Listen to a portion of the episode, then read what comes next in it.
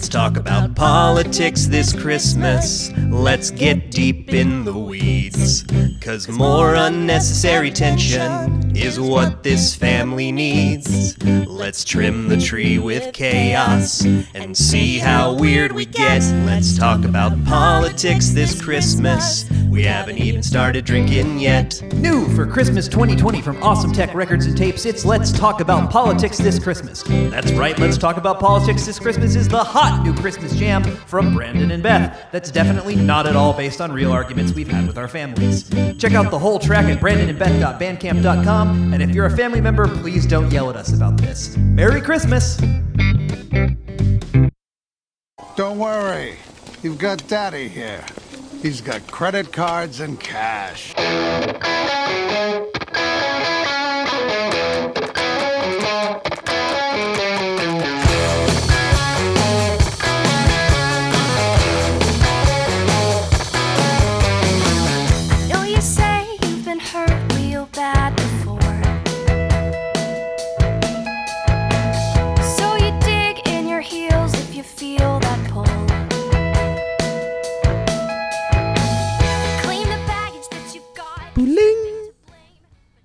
Doolililing. Is this anything? Are you just? This is nothing. You don't even. You're just making. This is this even a tune to anything? Are you It's- just it's- making it's, fake bell uh, noises? It's it's uh it's Miyazaki pia- piano. Hi everybody. Uh, welcome to I think you'd be into it, the podcast about your faves. I'm your host and uh, re- renowned uh, mouth pianist Brandon Beck. That sounded more like a drowned recorder. Someone trying to play a recorder underwater. Yeah, like the like the sheet music requests. It was for Ponyo. They they wanted to make it sound wet, so they played it underwater. Gross. You're gross. Oh. I'm your other Who are you? Introduce Beth yourself. I was doing it. God. Oh, God bless. Uh, God bless. anyway, internet and welcome. delay. Welcome to our guest, uh, Jessica Jem, who's here Hi. to talk with us about Spirited Away and Miyazaki and not drowned recorders. No, God. that's that's next week. That's next week. Actually, next week is the Cats episode. Oh, which is the same thing. Pretty So much. I was right. So I was You're right. right. The drowned I recorder forgot. episode. I forgot that next week is when we make the Jellicle choice, which we recorded six months ago. We did. in a much different world. Yeah. And yet, And still chaos. Right? This is the the the chaos of the, of Cats 2019 reigns over the entire year. Well, here's the thing: nothing has been the same since Cats was released, and you can't Yeah. tell me that Cats Yeah. was a catalyst. Nothing good has happened since Cats through. was released. And and not even not even nothing good. Like nothing normal has happened Nothing normal. since. Like we're we're living in a world where legitimately one of the best theatrical theatrically released films this year was Sonic the fucking Hedgehog, Oh, uh, where Jim Carrey is both funny and hot. Uh, Jim Carrey is not in the same movie. Yeah, first off, first off, Drew Carey isn't in the movie at all. Jim Carrey is. I said Um, Jim Carrey. Oh, I thought you said Drew. No, no, no, no, no, no, no, no. I'm not talking about disgraced. Whose line is it anyway? Host. See, now here's the thing: if it was Drew Carey instead of Jim Carrey, I probably would have watched it. it was it was very funny um we i saw i saw it with a couple of our friends uh john and david and there were these oh and kevin before he moved away Oh, Kevin. Aw, Kevin. But the three, I went to see it with the three guys, and there was this little boy in front of us who was just having like the greatest reactions to the movie out loud. It was so pure. We were sitting there, and he would say something, and John would like grab my leg, and I was like, "Oh, I heard it. I heard it." He's like, "This is the greatest movie going experience I've ever had." So it was basically that kid. Uh, the last time we rode Test Track at Epcot, Yeah, there was this true. kid uh, in the car in front of us that when we got to the fast outside part, just spent the whole time going, "This is awesome!" Oh my god! It And was he's so good. Screaming, and I'm like, "We're going 40 miles an hour." Yeah, Fast for kids. But that's fast. Well, that's also it's also an open car. It's also Yeah. an open car. Yeah. You're going 65 in a convertible, but it's outdoors at like a 45 degree angle. But yeah, that kid was just having the time of his life. It was so good. It was so good. Speaking of things that are so good, hey Brandon, what are you into this week? No, I did it. Ah! Ah. you know, this week Oh boy. I am into. No, I actually have one.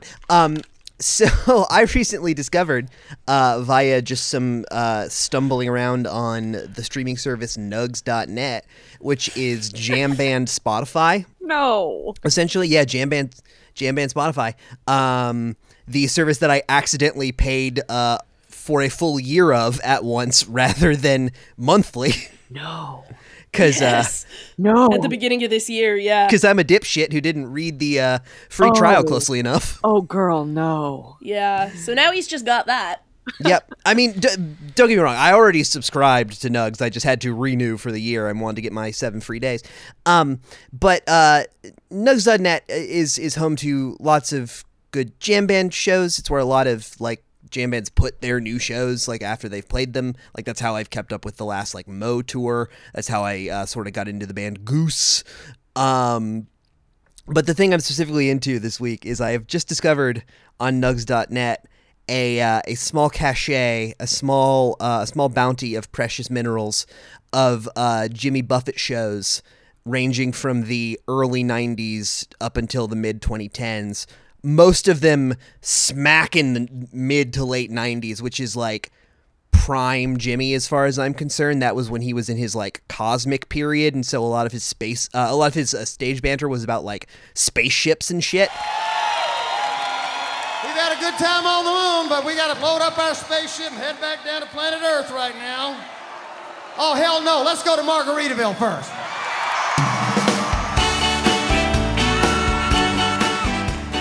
Boy. and it and it rules. Um, and there are actually a lot of uh, a lot of deep cut songs that uh, don't really get played live all that often, and also maybe haven't even gotten an official live release. Like there, there Oh, was a chunk of time where he was just throwing like Phish. He was just throwing every concert he recorded onto a, a you know a box set and selling it at Walmart.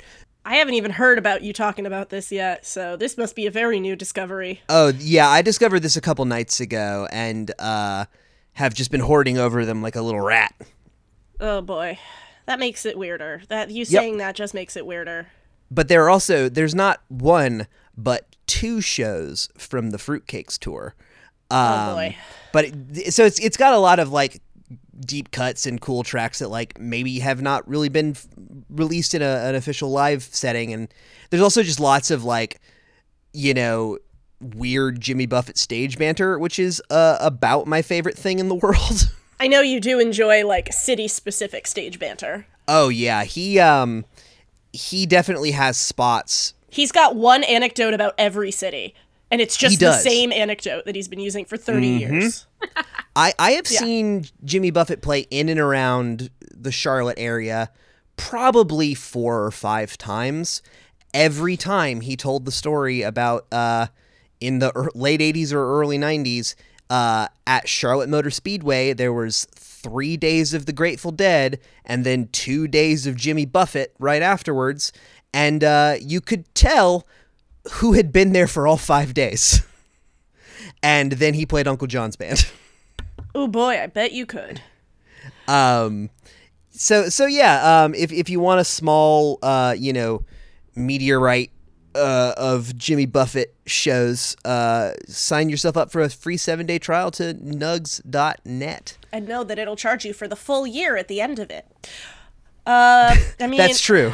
Let me think. What I'm specifically into at this exact moment is this news alert that Don Jr. has COVID, but that's not really the thing I'm into this week. Did we just Apparently get that like he's- right now? Beginning to yeah, like seven minutes like ago, and apparently he's been quarantining since Monday and is asymptomatic, which is just unfair. Um, yeah. J- to, just to give everybody a proper a proper timestamp, we're uh when we're recording this, we're one day out from uh Rudy's hair just leaking all over his face. It's November twentieth, as that's we, we could just say the date. Yeah, the day that Rudy's hair started melting. Okay, well, whatever. That was yesterday. Anyway, what am oh God? What am I into this? Actually, you know what I'm into this week? I'm into the Netflix extended Christmas universe. This was explained- wi- this is wild to me. I explained this to you yesterday. So, Cannot believe this. uh, Netflix Netflix has created its own like cinematic universe of and this is not news to people but like well it is news to some people but they've created their own cinematic universe of like fake small european countries for americans to go and fall in love with a prince in there are at least three and uh they all What are they exist in the same universe um it's uh belgravia Uh. monrovia and i don't remember the third one Monrovia is old though. That's been used before. But um but it's It's the- it's wherever it's wherever Duck Soup takes place. it doesn't matter. There's there's three of them. Two of them are in the the Princess Switch movie, which the reason I was thinking about this is last night they uh, I watched they came out with a new Princess Switch movie, which is the Vanessa Hudgens one, um, which like the first one was like a shitty Prince and the Pauper, and this one they're they've added a third lookalike, so now Vanessa Hudgens plays three people, um, in a completely unwarranted sequel, and there are also three movies in the other country I can't remember the name of, um, which has the girl from iZombie, and it's like first they meet, and then the second one is about them getting married, and then the third one is about them having a baby, and like they mention the like royals from the other movies in each other's movies. And at the end of this one i watched last night the princess switch switched again which is a terrible title. Um you there, there's like an insert shot of of those of the the woman of the iZombie girl and her like prince husband and their baby like in the crowd at the coronation at the end of this like they were invited as neighboring royals like it's they were clearly not on set with anybody else like they're not in the crowd in the wide shots there's just like this one insert of them and no one else um I don't know. I just think it's really funny that Netflix has created its own Christmas cinematic universe of fake small European countries. You know, that's that's not thinking about it. That's not the wildest thing that's ever happened. I mean, It's not the wildest thing, but I think it's funny. I think it's delightful. oh, it's hilarious. It's so it's so it's so good that that exists, when like there's no reason for it to. Though they did, I I think they they missed an opportunity by not calling the sequels to the Princess Switch, the Princess Bottom, and the Princess Top. God, I said they messed up by not calling the sequels to the Princess Switch, the Princess Bottom, and the Princess Top. Folks, You kept cutting out as you were saying that both times, and that's good. Um, Oh, I'll say, I'll say it again. Um, they really missed an opportunity No, by no, not calling the sequels to the Princess Switch, the Princess Bottom, and the Princess Top. I only I got mean, one it really doesn't you. matter because he records his own audio, so he was going to put that joke in whether we wanted it or not. Oh yeah, there's nothing that can stop me from from making a joke about how they m- missed an opportunity by not calling the sequels to the Princess Switch, the Princess Bottom, and the Princess Top. But are there any Muppets involved? There are no Muppets, so it doesn't That's matter. bullshit. No, There are no Muppets. Uh, there are no songs. Just a lot of Vanessa Hudgens, who, to her credit, she's playing three different characters with different accents and like, like she's she's killing it as someone playing three different distinct people. To be clear, it's just a ridiculous movie. is that uh that other thing you watched, uh, Jangle Jangle or uh? oh no, that was Jingle Jangle. They put out all the Christmas movies for Netflix at like November first this year, so I've just been watching them because they're there and stupid. But no, Jingle Jangle was also very delightful, and that one was a musical. and that's the one that kind of has the Welcome to Marwen looking people in it, Uh, or at least the one guy in the trailer.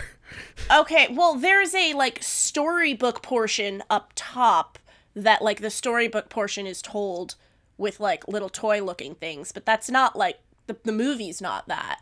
Oh, It's just the oh, storybook gotcha. introduction portion has some people that Oh, you're thinking of there is one character that is voiced by I want to say Enrique Ricky Martin.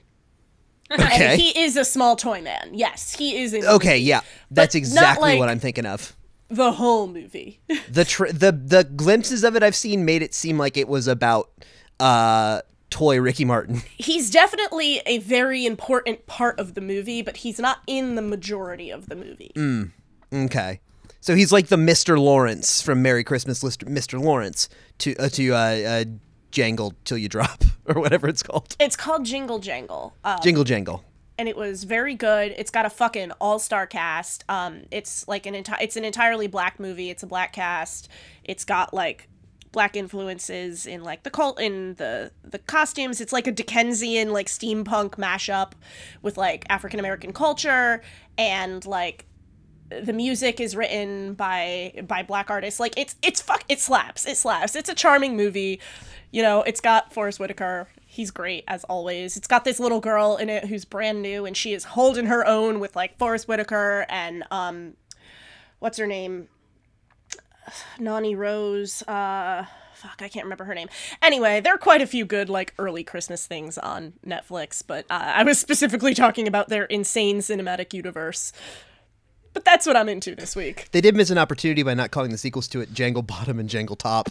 Okay, there's not a sequel. This one only came out this year. Then uh, I need to leave the show uh, for a minute and go work on a pitch document for uh, Jingle Bottom and Jingle Top. Okay, how about I just told you that it's an entire black created franchise so you don't make jokes about writing it as the whitest man on earth? That is also very true. Gotta cut this part out. Cool. Hey JJ, what are you into this week? Other No, than me I'm roasting my it. husband. Um, currently, I'm really into s- I'm into something that has been around for a while. I have I am rewatching with with Matthew all of RuPaul's Drag Race, which I watched years ago, and um, you know there's a, a few seasons, a lot of seasons that I haven't seen yet, and um, we're just kind of going um, randomly. We're we're not starting from se- season one and going to twelve. We're like doing four, nine, three, seven, ten, one. Hike. Yeah, it's Yeah, not, exactly. It's not chronological. Who And cares? It's, it's, it's it's not, but man, every time I watch an episode, I'm just like, fuck, this show is incredible. This is this is some of like the best shit I've ever seen. And you know, he really, really likes it. He had never seen seen it before, so it's really good. If you haven't watched any of it, I would highly suggest you watch any season at all. It's on Wow, which is World of Wonder, and it's on um, Hulu, I think. And God, I want to say CBS. I think. I don't know. It's on. All it's right. on. All right. All right. And um, yeah, that's currently my favorite thing to watch in the whole world. I can binge like ten episodes in one sitting, perfectly happy. And um, man, it's it's it's just so good. It doesn't ever get any worse. It's just it's it's it's perfect. that's just yeah, that's one I've never watched. I've watched a lot of like competition shows. I've just never seen that one. I'm gonna I'm gonna let my cis white guy show for a minute. I, For I- a minute, huh? What what is I- fair, fair. um, explain drag to me. I so many people that I know like are so deeply in, love with this show in particular and drag in general, but like I feel like there's something I'm missing. What What do you mean? Just like I I I. I, I I don't. Maybe I'm not phrasing it right. I, I just I, I feel it, it, it, I feel about drag the same way I did about wrestling. I feel like there's so many people whose opinions I respect uh, are are into this thing that I just I don't I don't have an entry point. Like I don't in, like I don't know. It just seems so, like such a I don't know. I'm not explaining myself well, Well, at a all. drag queen is usually a male who uses um, drag clothing and makeup and and pads to imitate a female. So basically, Right. what, what they do is they pick a character. They they create this character. I'm going to use my favorite drag queen of all time. Her name is Trixie Mattel, and she Heard that name. Yes, yes, of course. She um she has albums out. She's like a country singer and she idolizes a few people, but one of them most notably is Dolly Parton. So um so it's basically someone who who um pads themselves to look like a very exaggerated female who who performs, who lip syncs, who walks the runway, who is this character and takes them to a whole, you know, incredible level. It's like have- really elaborate performance art. Yes, And- it's and, like- extremely elaborate. Yeah, Similar, similarly, Brandon, where you're like, oh, it's like the wrestling thing where I don't get it. Like that's okay. It doesn't have to be for you. Oh, exactly. It may and not you be don't really a have thing to get you it to pret- enjoy yeah, it. You know, don't have to get like, it. Quite Like- understand. Oh yeah, yeah. It it it it wasn't coming from a place of like I need this to be for me. No, it's just like uh, it's it's the same reason like we do this show. Honestly, of like like just wanting to understand why this resonates so deeply with people. You because know, it's really impressive performance art. First off, the makeup to do it alone is a skill. Trixie Like- Mattel has extremely um she has one of the most famous faces in drag history. Her her makeup is its own it's its own thing. It's incredible. Like you can see it anywhere and be like, "Oh, that's Trixie Mattel. I know that makeup." Or, "Oh, that person is doing Trixie Mattel," which is in, just fucking incredible that you can do something like that. Yeah, but right? um, I, I think what's really, really cool about Drag Race is it really gives the middle finger to gender and gender identity and gender politics. And like, they really just take something that we so rigidly have in place, specifically in this society or many societies, probably all societies. Actually, let's let's not let's not kid ourselves. And they give the middle finger and they do what they want with their physical being and they become whomever they want whether it's female, non-binary. It's it's and that's so impressive to me because you know how I feel about gender. I just I don't fucking gender so fucking stupid. Like eh, that sort of like exasperated sound for me. It's like, oh, like how am I Yep. to perform my femininity today? Oh, you know that sort of thing. And so it's really fun seeing other people who have that same sort of like, well, I was born in this body and society tells me to be this, but I'm going to slap on some hip pads and I'm going to put on some lipstick and a fucking lace front wig and I'm going to walk the runway. And I'm going to be the fiercest bitch you've ever fucking seen. And it's it's so incredible. It's so incredible. Yeah. Yeah. That you know that makes that makes a lot of sense. Are they on Netflix? Uh, no, they are on. If you have World of Wonder, which is Wow Presents, um, that's like an app that you could put on your um, smart TV. But if you don't have that, there's I think there's a lot on Hulu and um, the CBS app. So if you have Hulu, you can definitely watch some Drag Race. Oh, and there's also like so there's RuPaul's Drag Race, which is a main competition. But bitch, you're only getting half. What you really want to watch is called Untucked, uh, which is the behind the scenes like after they like do the whole competition and catwalk when the judges are talking about who they're going to you know put up to lip sync for their life they go backstage and they have a drink and um they fucking fight they're just, they just like argue and fight like bitch what the fuck you say about me or like and they go like really like deep dive into like That's the they're, like, reality TV portion of yes, it. yes. Or, like, it, it doesn't even have to be fight. They're like they can deep dive into their like past traumas with their family, with like with with anything, drugs, alcohol, sexual assault. Like it's like these people are fully realized human beings, and uh, um. RuPaul's Drag Race is great because you get to see who they are as drag queens, but then Untucked, you get to see the face behind the makeup it's and that's incredible. So it's like it's it's kind of like a two part show. You can just watch uh, Drag Race if if you want, but I would highly recommend watching Untucked too. So there's one episode per episode. So it's just like you you can see it in order. It's that's the shit, man.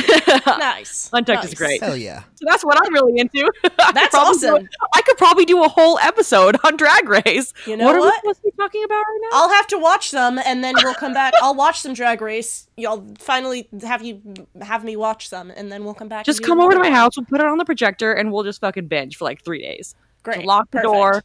We'll watch that next time I come over to use your machine for laundry. No. I'm There you gonna the go. I'm gonna go down the street. I gotta go to the laundromat. So now, uh, why don't we untuck ourselves from this realm Do you know what and that tuck Brandon? ourselves through a Brandon? long, he weird doesn't. tunnel? He doesn't. Brandon? Just let him What? let him make this metaphor make it weird. Just let him leave right. alone. No. What? Never mind. Nothing. Wait, no, what did I, I fucked up, didn't I? No, no. nope.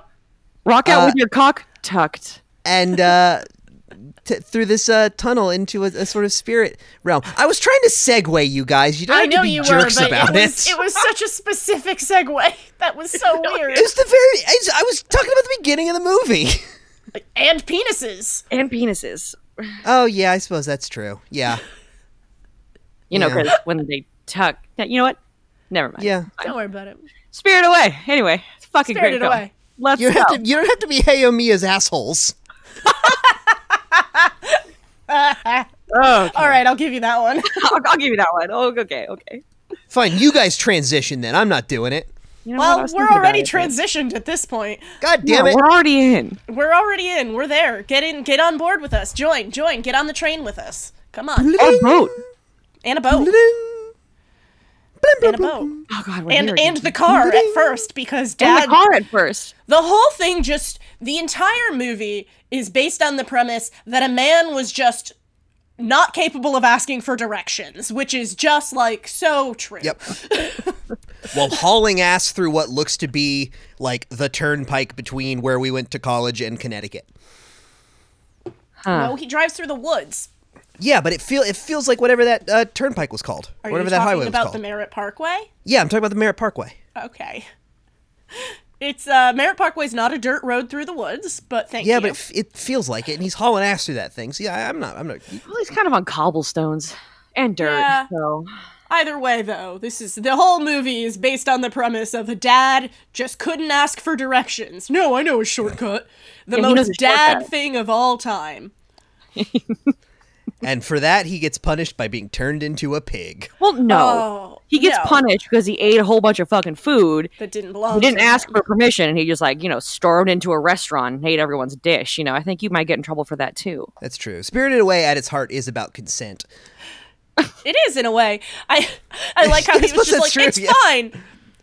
when I was watching He it, I says, he was says, "Daddy's got credit cards and cash." yeah. when I was watching it earlier today, I almost texted you. Oh, is that what Matt says whenever he walks into a restaurant?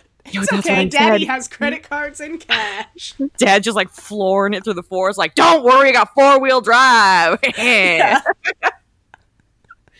And I was like, oh, that is. That's very much so like Matthew. Yes, Just flooring it through the forest. Who cares? Whatever. Make it work.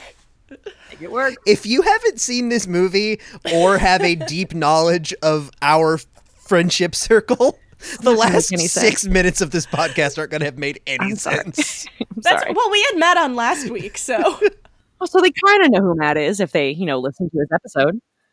and he did introduce himself by saying, "Daddy has credit cards and cash." yeah, there you go.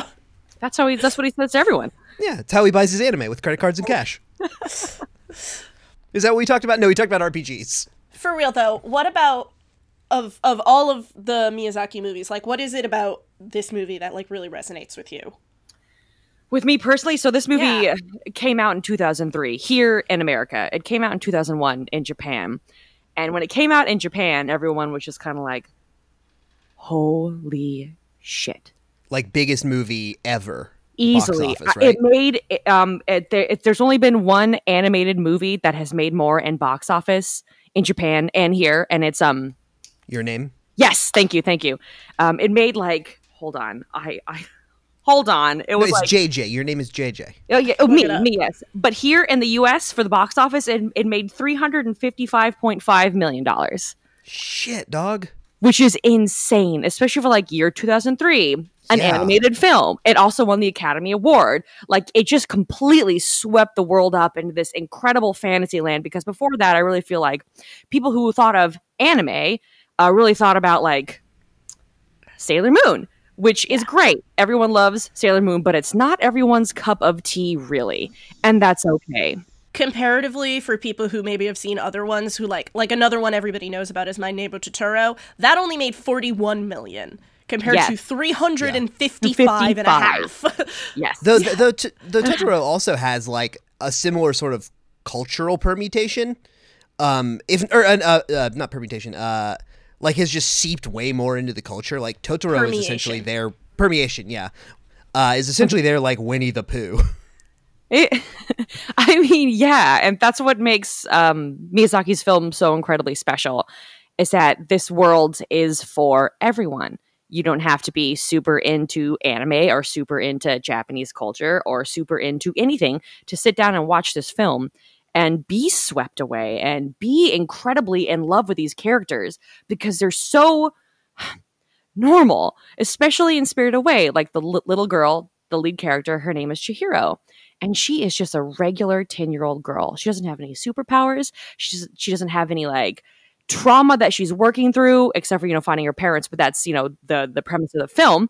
She's just a regular girl. And at the beginning mm. she's just a very good girl who doesn't want to break the rules and just keeps screaming stop! We're gonna get in trouble! We're gonna get in trouble! She's such a precious babe you just want to protect her. Boy, do I understand that. she has such an incredible arc as a child, as someone who was very timid and shy and didn't want to do anything to get in trouble or didn't really want to, you know, make her mark. She was like, "Eh, I don't want to do anything. But then over the course of you know the the, the two hour film, she's kicking ass and taking names to get her parents back and to fight for her friends.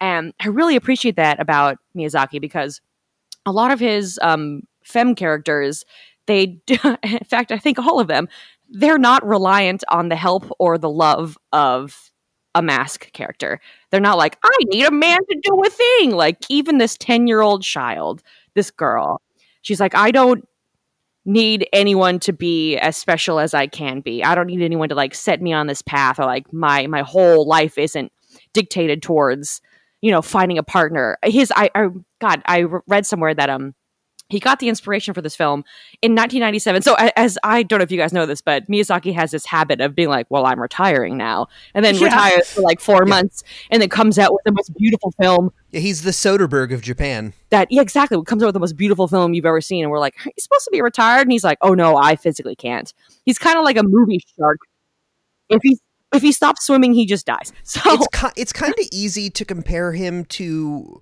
Walt Disney, but it, it's like if Walt Disney was also a genius animator and like had an incredibly amazing specific eye and wasn't just good at finding talent. right. Uh, he got the um so when he went into retirement in 97 he took all of his friends up to his cabin and his friends took his like took their daughters and their daughters friends. It was like a big family event right? And he was watching these little girls and you know how apathetic they were and how bored they were with what they were being given in like magazines. I had a bunch of magazines and it was all about like how to find a partner, how to find a boyfriend. Like, are you crushing on this guy? And he was like, that's just not what they wanted. It's not what they connected with. They just they they didn't care. So he was like, I wanted to make a film where this 10 year old girl could be the heroine just by being herself. Just because she was who she was, not because she was on the arm of someone else. And that is fucking rad. I mean, it really is. And that that that really shines through in every film that he's ever done. As um, even when it is a love story, such as Howl's Mo- Moving Castle, it doesn't like uh, Sophie, the, the the lead in that one. She doesn't Yeah. need Howl. She doesn't need him the fuck at all. Like No. she's just who she is, and Hal it just happens to be there, and they happen to fall in love. But her whole life isn't revolved around like, oh, I gotta get the guy. You know, that's so it's, it's more revolved around the Billy Crystal fire. yes, Calcifer. Thank you. May all your bacon burn. That that, that in all of the uh, Disney dubs of Miyazaki movies, there's always at least one voice where you're just like, "What the hell is that person doing here?" And in that one, it was Billy Crystal. Um, though the best is Werner Herzog in uh, uh, whatever that fucking plane movie was called. The Wind Also Rises. Wind also rises. Yeah, Oh, that movie broke my heart. I saw Oh, that in was theaters, and I was like, wow, I didn't know I was gonna cry for three hours. So did we, and I almost fell asleep. not as heart wrenching as Grave Graveyard of the Fireflies, which I've only seen once, and I don't really need to see it again because, I mean, I'm not really into like two hours of watching kids starve to death. It just broke my heart into a thousand fucking pieces, and I was like, "Well, that I'll never get that back. Never get that part of my heart back." Great. Yeah, we saw Wind Also Rises in theaters as well, and it was the first. I think I had like seen Spirited Away on my own years ago, but other than that, it's the only other Miyazaki movie I've ever seen. But I was very Wait. bored, and I almost Wait. fell asleep.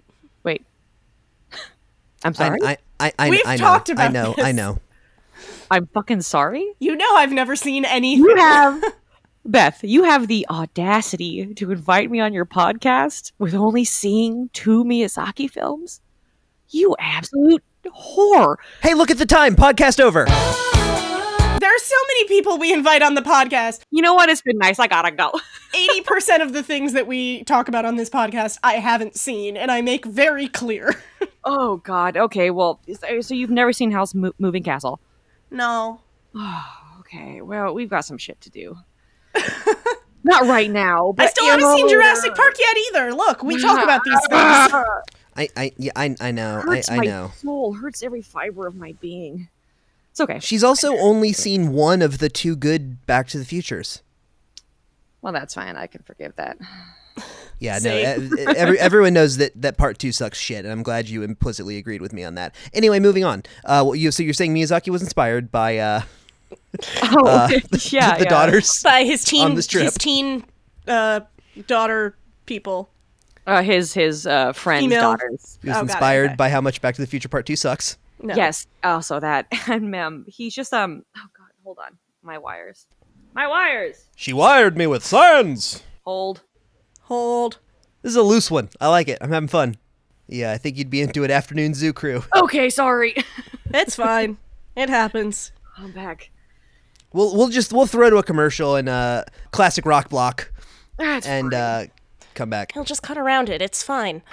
I already left and got tissues halfway through this. Nobody knew. And that was Ric Ocasek in the cars with my best friend's girl. what was the question again? We were talking about we were talking about how he had retired and he went up to the the mountain house with his friends' teen daughters and they were like, "Hey, everything sucks for girls." Yeah, it's ex- you know essentially. So he he likes to write films that speak to the regular person, to the everyman, and he likes to make them fanciful and fantastic and incredible. And something that he is incredibly known for is his soundtracks. Every single film that he's done, the soundtracks stand alone and they push the film. A lot of films, they, they put soundtracks like they put the song because it fits there. That's great. But his soundtrack is within itself a story, Yeah. which I find His composer, I, I'm I'm ho- I'm probably going to pronounce this mildly incorrectly. His name is uh Joe Hisaishi, uh H I S A I S H I. It's all right. It's not the most offensive thing you've done to his work today. That's true. that that's that's true. Uh yeah. Um his composer is is phenomenal and he's he's one of those composers where like if you go on YouTube and just search like Joe Hisaishi piano, you'll get peop- so many videos of people explaining how he d- like what his weird intervals are cuz he has a very specific sound on his own. if if he were to compose a film that I had no idea he was composing, I could listen to like two bars and be like, I know this. I Oh, know yeah. this sound. I like just you know, I know his style. Oh yeah, in the same way that like Randy Randy Newman has his like go-to cadences that you can just tell, okay, that's a Randy Newman uh thing because it's it's a mildly nostalgic cowboy melody. Right. Um but yeah, his this guy's uh music is phenomenal, especially in this film. yeah, especially in this film. This this film is a powerhouse in every aspect, from characters to animation to script to voice actors to the music. Oh, did you know that the guy who plays Haku, which is the second lead, was also the voice of Max in a Goofy movie? I did know James that actually. Marsden. Is that his name? Shit, I'm terrible with celebrity names. That's that is a celebrity. Is, this, is James Marsden the, the voice of? No, Max in a Goofy no, movie? no, no, no, no, no. you know what? Don't quote me on that. Because I do know who James Marsden is, and so now if it was now a I'm live-action Goofy movie, he would be Max. yes, but now hold oh, on. Oh, I I have to look look up up, who, gotta look it up. who filmed. Yeah, Goof Max Maximilian Goof, voiced by It's Jason Marsden. Jason Marsden. In the. oh, we were just talking about him See, I was last close. night because I think he was on Mandalorian or something. Oh, Oh yeah, because I asked if you met James Marsden, and you said no. Yeah, but I no, but I did. easy turns mistake. out I did mean James Marsden. turns out You did at that time. It was no, you know what it was? I was watching my big fat Greek wedding and I said I didn't know who the, the, the lead in that and you were like, "Oh, I recognize him. He was like the the Jason Marsden of the 90s." And I said, "Do you mean James Marsden?" And he said, "Yes." yeah, we're talking, of course, about John Corbett. You guessed it. That's right, John Corbett, finally Stop. a conversation about him. star of uh, whatever that FX uh, gambling show was called. I don't know. Uh, it Oh, doesn't this dude couldn't does matter DuckTales less. too. Yeah, he does everything. He's he's in a lot of animated things. Yeah, he's there's like really there's like 10 working voice actors and uh, they do everything. Half of them are um what's his name and then You're right. It's Tom Kenny, Billy West, John Uh, there you go. DiMaggio, Frank Welker, Maurice LaMarche. Half of them are Tom Kenny and the rest of them are Grey Griffin. Um Yep. but yeah, I mean it's it, in, in the pacing of these movies too is really beautiful and I think a thing that we don't we tend to American movies are not paced well. Here's the thing about a lot of American. That's really what I'm trying to say. is that they are full tilt from start to finish. Yeah. You are you are stressed out, you're taught from beginning to end, and the viewer just goes numb, which is what we're used to. So it's fine. But with Miyazaki, he'll add scenes where a character will walk to a balcony. There'll be a slight breeze, piano music, and like you'll hear the sound of waves, and they will just be looking. And that scene will last 25, 35 seconds, maybe upwards of like a minute, and then it'll go on from there. And they'll like be looking at like the most beautiful Macron you've ever seen. Yes, of course. and what that does is that lets the story build inside the viewer's head. It lets the suspense build inside the viewer's body without it being fucking slapped into us. We get to go on this journey with them. We get to live how these people would actually live in this scene. Mhm. And even if that's not doing anything. And he's he's also known for like his extreme details on things, you know. Um chopsticks falling over if someone knocks into them or like the the sunlight catching on someone's button. Like these things don't necessarily need to be added and we as Americans we don't add them. We're lazy and that's that's fine because we still make incredible films but he adds these things. His attention to detail is immaculate and that's what makes his film so ethereal and so beautiful to watch and they give the viewer a sense of calm even when the film itself is not calm. They're his his films are both they're both not paced like Western films in general, and also not like Western animation, which is sort of expected to have a kind of like hyperkinetic, you know, used, you know, primarily as a medium for children sort of vibe. And so to have have a movie that sort of like trips your cognitive dissonance on how things are spo- quote unquote supposed to work, you know, as a as a sort of Western audience member, Right. makes them makes them just feel a little bit more like mysterious or New. or, or new, yeah. you're experiencing Um, something that you're not used to and that's what makes it so special like you know you're watching something completely new and that's Yeah. so much fun I think it was um it was on the Blank Check podcast. Uh, they did an episode about Spirited Away uh, a year or so ago, and uh, their guest was uh, David Rees, uh, one of the hosts of Election Profit Makers and uh, co-creator of Dicktown. Um, and he said that like so much of, of Spirited Away is about, or that all of Spirited Away really is about like liminal spaces and like Okay. these sort of like transitional moments in life. Yeah. Um, and when and when you look at it like that, it it, it all makes more sense. It, it makes a whole lot more. Well, not that it doesn't make sense, but like it, it his movies hit you on a on a level that's often deeper than words. You know? Yes, very, very much so. In fact, you know, when Miyazaki creates films, he creates them through storyboard. He doesn't necessarily have a script ever. He lets the movie, he lets these images flow through him via storyboard, and then the script comes. And often the script isn't even there when they go into filming. He's like, "Well, Yeah. it's gonna come." Yeah. And you know what? There's actually a a um a word for these little scenes that are added. It's called ma. I don't. It's um. It doesn't really translate. doesn't really exactly but it's breathing room it lets the audience breathe and and come back to where they are supposed to be Yeah. And it's just it's such a unique way of storytelling and like as as someone who works in comics, like I I find the way he what you're talking about how he storyboards first very interesting because you know, like comics is words and pictures. And a lot of times just like movies though it really starts with the script. It starts with words. And and that's just how we're all trained to that's like in our brains how we're all trained to oh well the dialogue comes first the words come first. But that's not necessarily true you can tell a story with just pictures. There are beautiful comics there are beautiful movies out there that are animated and wordless. And wordless, right. stories like pictures can tell a story and if if you have that strength if you're telling the story visually so strongly then he's absolutely right. The dialogue is less important. And it also means that you can choose your dialogue so carefully and make sure that every line has a purpose that you're not just talking for the sake of talking. Exactly and i that's something that that we fall victim to here is we really put a lot of emphasis on what people say and how they say it and not necessarily what they're doing when they say it or where they are or or how this character feels when they say it. It's just words words words. So many Western films, you could just listen to the audio and completely be able to follow what's going Oh, i on. do all the time.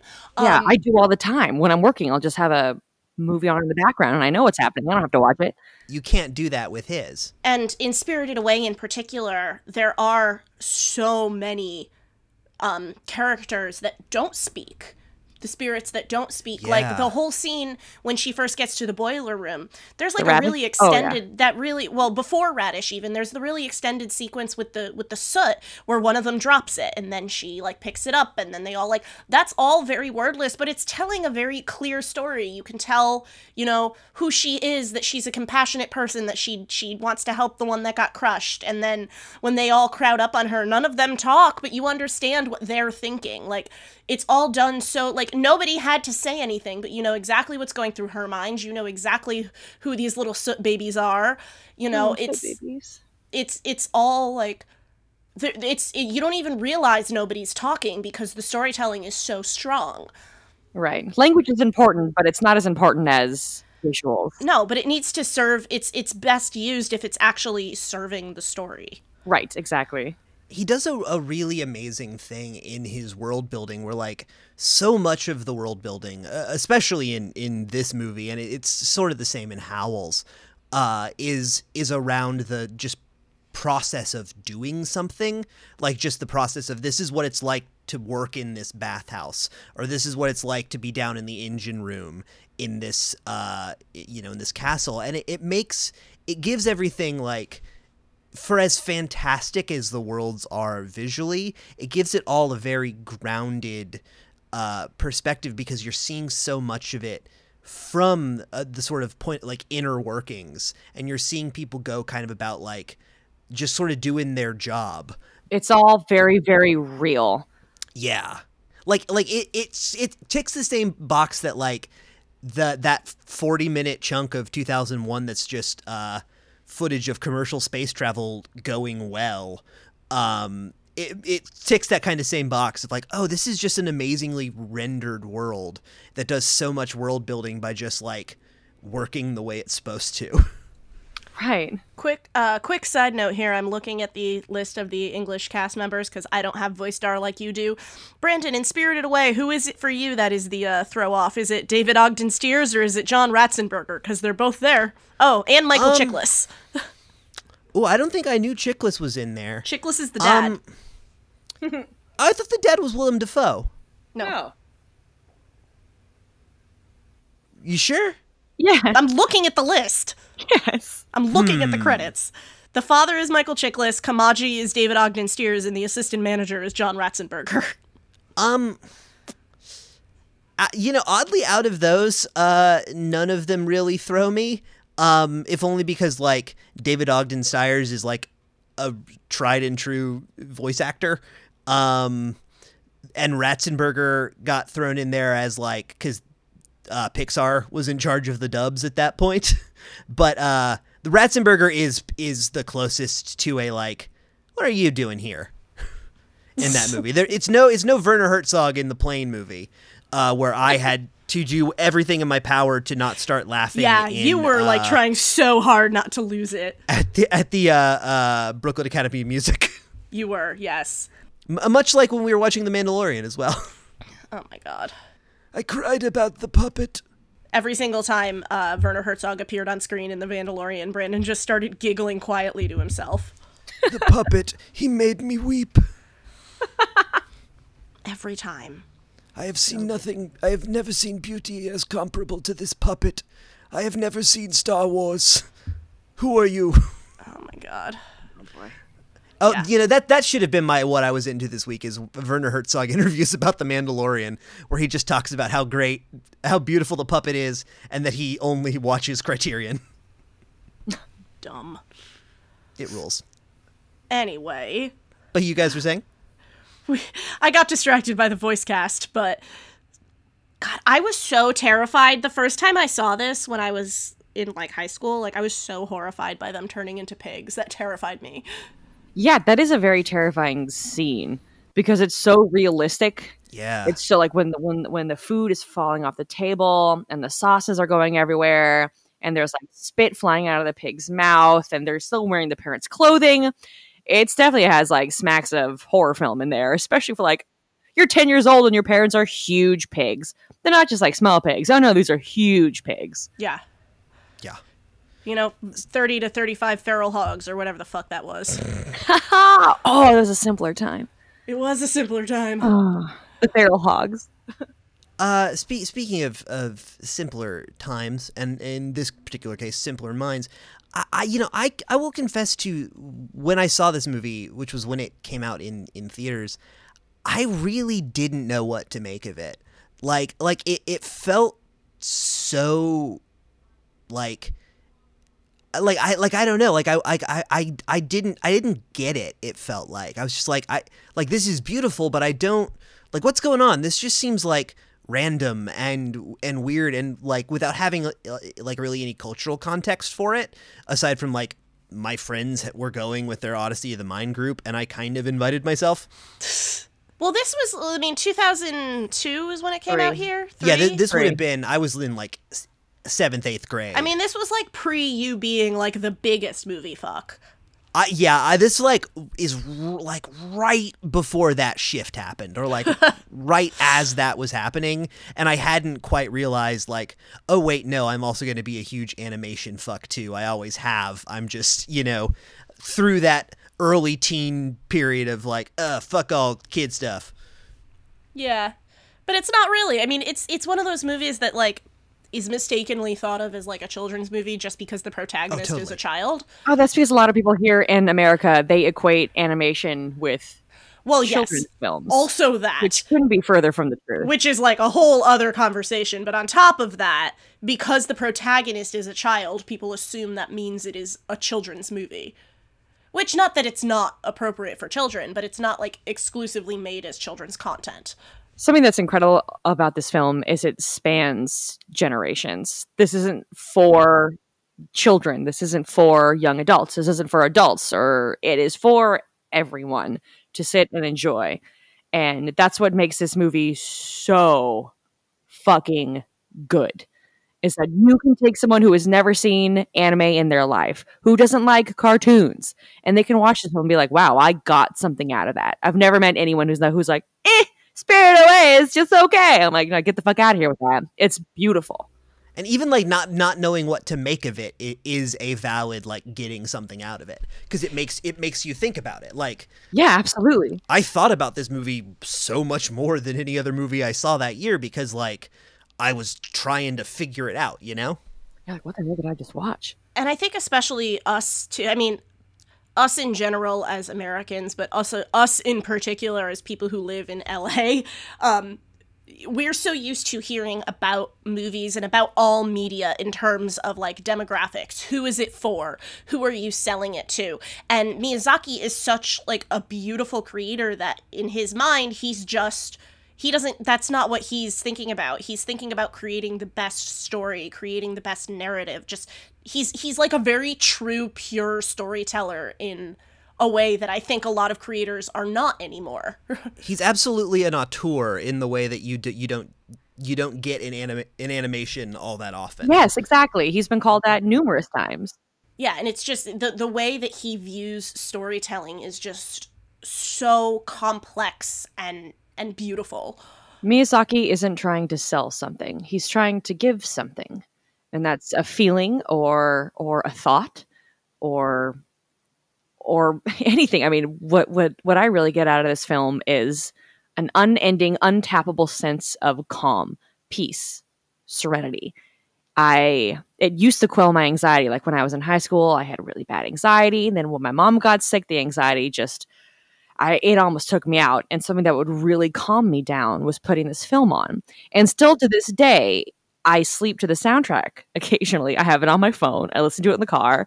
Um, it is so I can just hear the first three notes on the piano and I feel better. It's instantaneous. It's like an instantaneous serotonin, you know, give. Well, and I know his his storytelling in general has been very important to you. I know you've got the little guys on your car and you've got them on your foot. I have I have two Miyazaki tattoos. Yeah, that's very true. They're they're both located on my left foot because they're very easy to cover for work. But I have a Kodama from um, Princess Mononoke, and I have the Paper Spirit from Spirited Away. Yeah. And I don't think that's the last of it. I don't think I'm like, well, I'm done getting Miyazaki tattoos. I just, you know, they have to come to you. I understand. exactly. I I I don't get them wi- willy nilly because I'd be covered in them if I did. Yes. I do ha- I do have a Totoro tramp stamp.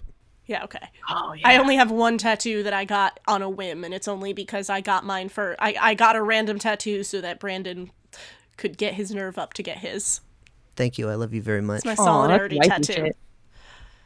Shit. Thank It's my you. I love you solidarity tattoo. Oh. Oh, I was really scared. I know you were. It's okay. I'm proud of you. Yay. though like speaking of that on top of everything else like his imagery and his characters are so he has such a distinct visual style like even amongst anime you look at something and you're like that is a miyazaki design You would instantly know. You could show me one scene or like one cut from a film of Miyazaki that I had never seen before, and I I could tell you that it's his based on color palette, based on feeling, based on everything. It's so him, you know. and like it, it, it sort of it sort of goes without saying but it, but it's worth repeating that like that that sense of like wanting to like give something to the audience and like sort of knowing what you're doing is kind of special eh, that tr- that comes straight from the top and trickles all the way down Yeah. like like every aspect of, of the movie like the, the colors you know because animation is such a collaborative medium in a way that you know even normal filmmaking isn't um that like it's it's easy to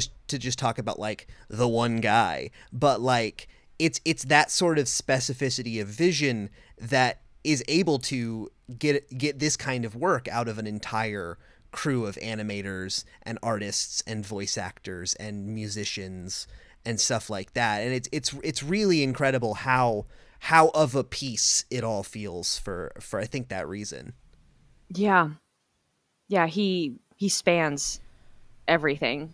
It's um. Oh God, what the fuck was I gonna say? he spans in the place where he lives Well, yes, he is a world builder. And I think that's it's not like a unique thing to be a world builder, but it is a unique thing to be a good world builder. yep yeah you know, there you've seen a lot of films you're like, it's a whole world, and you're like, eh, I mean, is it though? Like it just seems very surface level kind of bullshit storyline. But he like you you you know exactly what's happening in that world. all of his worlds feel like they've existed before the film And will go on after. To ex- yeah, like like Yeah. that bathhouse is always gonna be there. Like you, eh, like you know, Porco Rosso is gonna go on a bunch more semi-horny plane adventures. Um, it, it- but like you don't really get that sense in in you know most other you know most other animated things. No, it seems very cut and dry, and once the film ends, it's gone. Yeah, or like the st- once the story is over, there's no reason to stick around. Right, exactly. But with his films, once the story that story ends, you know another story begins. It's constantly shifting and building and changing, and it makes it very unique and very special. I think also kind of to your point what you're getting at is that he um and you can tell me if you agree with me or not, but he's not just a good there are a lot of I'm trying to figure out the best way to phrase this. There are a lot of like famous creators that are very good world builders but aren't necessarily great storytellers and he is both like george lucas is a great world builder he built the world of star wars star wars wouldn't have been good without steven spielberg and so many other people coming in and being like yo george this script sucks Yeah. like Right. like like miyazaki is able to create these worlds and then also also come up with the compelling narrative also make the characters real also do like he he just has the full toolbox at his disposal which is so rare in a brain. And like in the in in the way that like the worlds all feel like clockwork there's like the plots also all kind of feel that way too. Like they're just these sort of very natural organic things that just sort of that just sort of like happen along you know Right. Well, it's one thing to build a world and be like, yeah, the grass is pink and, and everyone has three horns. You're like, okay, why? but like this is the story that you need to tell in that world and like he's really good about figuring that out you Like, know this story makes the world plausible. oh yeah And it's not plausible without this story. it's also so culture despite being fantastical it is so culturally grounded um that really just makes it this like beautiful modern mythology Yeah. Right, and he was really hesitant to to give these films to any American studio. A, a lot of studios uh, came to him with offers, and he's like, "Mm, "No." But then uh, Disney came, and they're like, "What we're going to do is we're going to take all your films and we're going to release them, and we're not going to change anything. We're not going to cut anything. We're not going to add anything out of." Out of the ordinary that would turn your story into something different.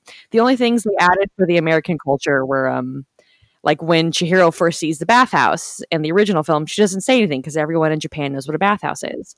No one here really knows what a bathhouse is. So she says, "Oh, it's a bathhouse." Done. That's it. Like just little tiny things like that to explain to the audience because like I've never seen a bathhouse like in real life. I would have no idea. I could maybe guess later on, but it's easy for her to just be like, "Oh, bam, just like that. It's a bathhouse." and that like it, it, it wasn't it, it bears specifying that it wasn't just disney it was specifically john lasseter John Lasseter, right? It's specifically John Lasseter who was obsessed, still to this day, obsessed with his film. and like eh, the timing of it too is that like it was when pixar was kind of at its at its biggest um but he hadn't full I, I think it was before the pixar sale but it was back when like they still had a ton of pull at disney because because they were making better and more successful movies than disney was at the time Yeah, Disney wasn't really Disney animation wasn't doing much. and that was and basically john lasseter was able to use his clout to like get these movies you know brought to the states in a way that did them justice Absolutely. And I really thank John Lasseter for that. Like, without him, who knows if I would have ever seen any Miyazaki films. and that is a is a gift that I will have for the rest of my life and I will pass down to my children. Like these films are special and they are more special than most films that I've seen. There's something about that and there's you know the certain je ne sais quoi that makes them so unique. Yeah. And they stand on their own. yeah absolutely They really do. If uh we we've talked a lot about Spirited Away, but I know there are others that you are a big fan of. If you had to like after Spirited Away, like what are what are some other ones that are like the big ones for you? Ooh, I knew you were going to ask me this, and I've been thinking about it all day. Uh, it is a tie between Howl's Moving Castle and Princess Mononoke. Howl's Mo- Moving Castle was um, based off a book, a trilogy by shit by someone. I've read the books; they're great, and Miyazaki turned them into one film, just like like the first book he turned into a film. Yeah. great. Absolutely fantastic story beautiful to watch. Um, the characters are very relatable even though they are fantastical which as you said beth is a uniqueness to miyazaki I did look it up. It says the film is loosely based on the 1986 novel of the same name by British author Diana Wynne Jones. yeah you should read them they're all so good and weird they're Nice. really weird um and then the second one princess mononoke is is about the dangers of pollution and deforestation, which Miyazaki is a real big proponent of that. Like he has often, like in Spirit Spirit Away, when he sees the um when the um stink spirit comes Mhm. and they they pull out all the stuff from the stink spirit and there's like bikes and trash and then underneath all this muck and garbage and shit is this beautiful spirit that that comes forth. He got that from he cleaned a river with his friends. Like him and his friends like they volunteered to clean this river and they pulled out bikes and garbage and ca- like all sorts of shit that were you know um, man-made. And once they cleaned this river the the fish came back and the wildlife came back. And you know obviously that that you know is to be expected. But for him to see that you know firsthand was so um, damning to him and how much we as humans fuck up our planet really really drastically. And you know he makes these films that he's like hey we really need to pick our shit up because we only get one earth. We, we only get one chance one shot at this. We're not really going anywhere unless mars happens. But you know what? I don't really know if it's gonna. Not in our lifetime anyway. Which is kind of about like all his movies are like ultimately based in like kindness. like yes. Oh totally. that is at the heart of all of his movies is like being kind. it's like please treat the world with respect please treat your fellow person with kindness and respect as if you would want to be treated and that's um that yeah that's that's very much so who who who he is if you haven't seen princess mononoke i would highly recommend watching it it is a bit long but the story in itself is heart wrenchingly beautiful. Truly.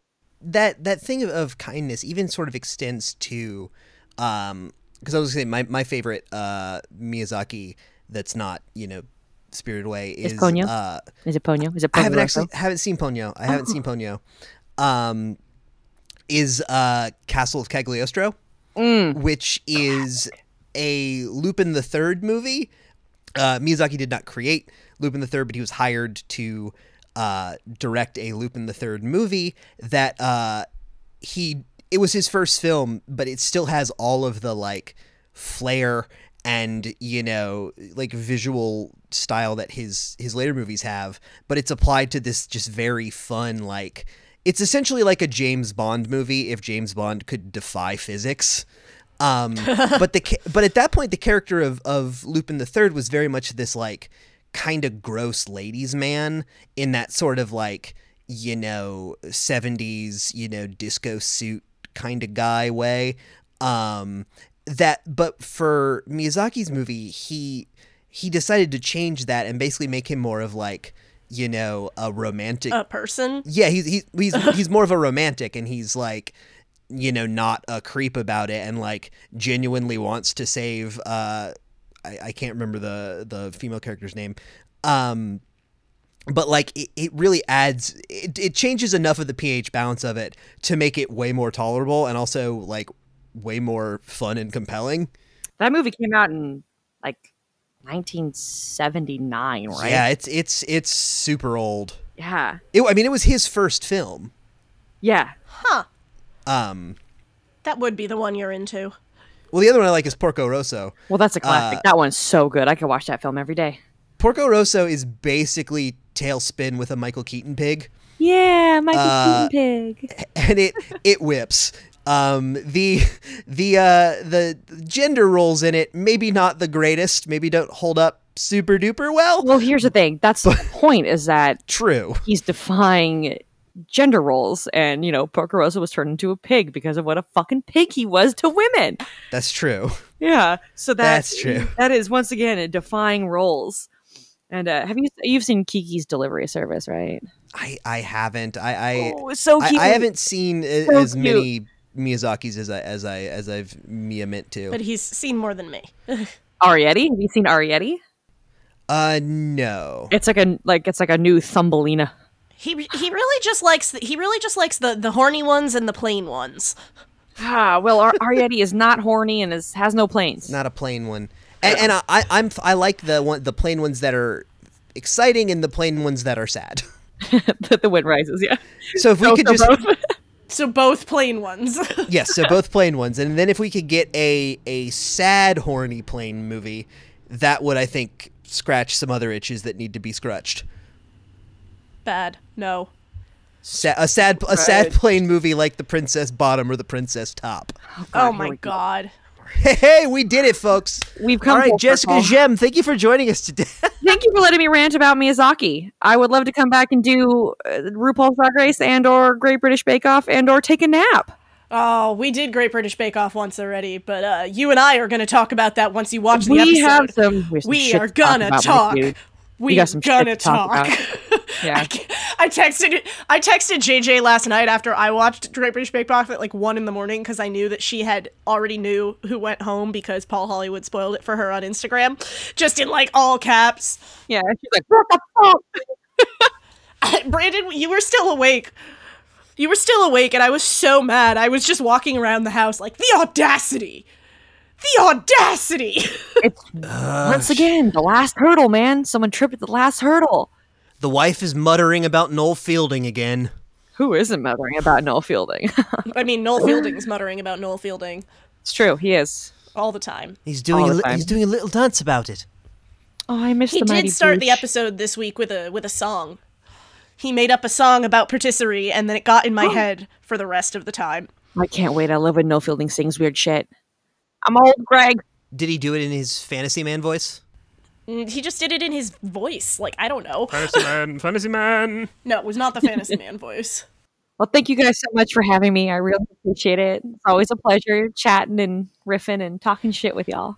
Uh, do you have anything you want to plug, or if people wanted to find more of your content, or the, the answer can be no, but I mean, I'm gonna I'm gonna plug our bakery, Beth. Um, I have a I have a bakery called Strong Flour Bakes. Um, I do breads and sweet treats and patisserie and the whole nine. And um, if you want to find me, you can find me on Instagram right now. The website will be up whenever I have Beth make my website. we have to talk about that. we have to talk about that. But um, you can find me on Instagram at Strong Flour Bakes. That's F L O U R, as in the flour that you use to make bread, not flowers that grow in the ground. it's real good. Uh, I get to I get to eat a lot of the test stuff. Can recommend. Very good. I get to eat a lot of the test stuff a day later. You do get to eat the test stuff a day later. Yeah. So come find me and order some baked goods on Instagram. The holidays are coming up, and let me make you some weird shit. It's very good. Brandon, what about you? Uh, yeah. Um, I've got my normal uh, uh bullshit and tomfoolery uh, all over the internet at Hell Yes Brandon.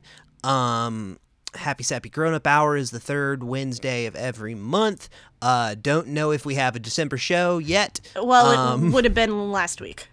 Oh, we may have had a December show yet. Or actually, no, Who knows? it would have been this week. Never mind. Sorry, you want to start again? If you guys are doing a happy sappy, it will be the Wednesday after this comes out. we we might we may or may not be having a Happy Sappy sometime in or around when this episode. I, I told you that so that you could say it again and you can cut around it if you want. Oh no, I no, I know. I was just being obstinate. Okay. Sounds right. But yeah, uh, Happy Sappy Grown Up Hour, uh, third Wednesday of every month. Um, Beth and I actually debuted a song on it last month, which uh, you should be able to find all around your internet now, called uh, "Let's Talk About Politics This Christmas," which was a song we wrote last year for Happy Sappy Grown Up Hours, uh, sort of like end of the year. Let's all sit around the camp, the you know metaphorical campfire and sing some songs show. Um, and they wanted us to uh, properly record it this year, so uh, we've got that uh, floating around. So we did. It was on their show last month about family, so that's why we did. We did it for that one. Um, and uh, Inkblot is uh, all around the internet, uh, SoundCloud, YouTube. Got some live and shows. ideally, your EP yeah, I, ideally, ideally, Hat and Hat will be uh, will be dropping soon, or or will have dropped soon. If not, I'll probably launch it round about the beginning of the beginning of the year. Who knows? Uh, m- mixing is fun. um, yeah, I think that's all I have. All right. Uh, yeah, as always, you can find me everywhere at B Scores on the internet with an underscore at the end of that. But the easiest way to find me is to follow the podcast. Uh, you can follow us on Twitter at, at IntuitPod. Uh, we have a Facebook page if you get any mileage out of that. Uh, and you can find us uh, following the hashtag IntuitPod on Instagram, which is how you'll find me because I make all those posts. Um, in terms of show business, uh, we are looking at launching a Patreon in the new year, stay tuned for info about that. And um, we hope that you guys might be willing to support us. Uh, and in terms of news, like I said, we've we've got our uh, we've got our cats episode finally coming next Monday, uh, and then also next week, even though it is Christmas Eve, we will be doing our Twitch show this month. Um, we've got uh, Andrew Falkenhainer, who has been on the show previously. He did our Animal Crossing episode. Uh, he's going to our join us. And uh, he was also in our wedding, yes. Um, he's going to be joining us to talk about Die Hard on Christmas Eve. We're very excited. So uh, make sure you check out Twitch if you're not doing anything Christmas Eve, because hopefully you're not going anywhere because uh, everything's still fucked. So Don't go anywhere for Don't the do holidays. that. Psychopath. Yeah, don't go anywhere. Don't go home. Don't I go really, anywhere. I really don't want to have a the stand ending. Okay, I never thought that was going to be our our thing. Oh fuck! This the mini series of the stand will be out by the time this episode airs. Yo, that looks wow. like it's gonna slap. that uh, uh, they talk about not reading the room. no, they did. Steven's like, ah, this is perfect. Perfect time to release a miniseries of the stand. But yeah, See, so here's how bad have- it could have been. We have those two episodes Mm-hmm. next week. We've got cats, and I think you'd be into it. And then uh, that will be it for the year. Since we did pre-record cats, this is kind of the last time this year we'll be uh, talking to you guys, other than the Twitch show. So Oh, uh, if you don't watch the Twitch show, uh, we will talk to you again in the new year. And thank you so much for listening to us. yeah, thanks for uh, for coming back after we uh, didn't do a show for a year and a half because uh, of Life. careers. um, and uh, it, it, thanks a lot for you know joining us so consistently uh, this this year as we uh, you know because we wanted to bring back this show a to have a, a podcast like to have something to do, but also just like it's a it's just a good way to talk about talk with people about things that they want to talk about. So like it's it's it's been nice to just be able to like talk with friends and some new people about cool stuff that's not, you know, the fact that the the world is fucking ending every day in a new and exciting way. Um Pretty much. so yeah, it's it's it's been great to have the show back and uh, I'm I'm thank you all for sticking around. So yeah, uh, we've got those two episodes next week, and then uh, we'll be back at you on January fourth with uh, Matthew Serrano, the director of the Halix documentary, which I will leave y'all hanging what that is till then. Oh, I, I've talked about it on the show as my thing I'm into at least once. Uh, also, thank you as always to Tiny Stills and Kalen West for the use of our theme song. Starting over is a lot like giving up off the album Falling is Like Flying. And that is all the business I have. Well, JJ, uh, thanks for uh, joining us again. Um, you're definitely in the Three Timers Society at this point, right? No, just two. Well, you co hosted an episode with me. Oh my god, that was so long ago. Yeah. Yeah. That was with So- Yeah, that with was back before we all got turned into pigs. Yeah. Which actually, I'm gonna go watch the other half of Spirited Away. I watched half of it this morning while I was working. I'm gonna go finish watching it. Do it. Text me. I will. Let's talk. I we'll love you talk. so and much. you text me when you watch Great British Bake Off. That's what I'm gonna do right now. and with that, All that being said, podcast has credit cards and cash. credit cards and cash. Credit cards and cash. Credit cards and cash. oh my god, please stop recording. Credit cards and cash. Cash and card. I'm just gonna close the window. We're just gonna Cash stop or recording. credit card. Credit cards and cash. I have both. Credit cards and cash. I don't know why anyone listens to this show. Oh, it's a bathhouse. Credit cards and John Ratzenberger. Credit cards and cash.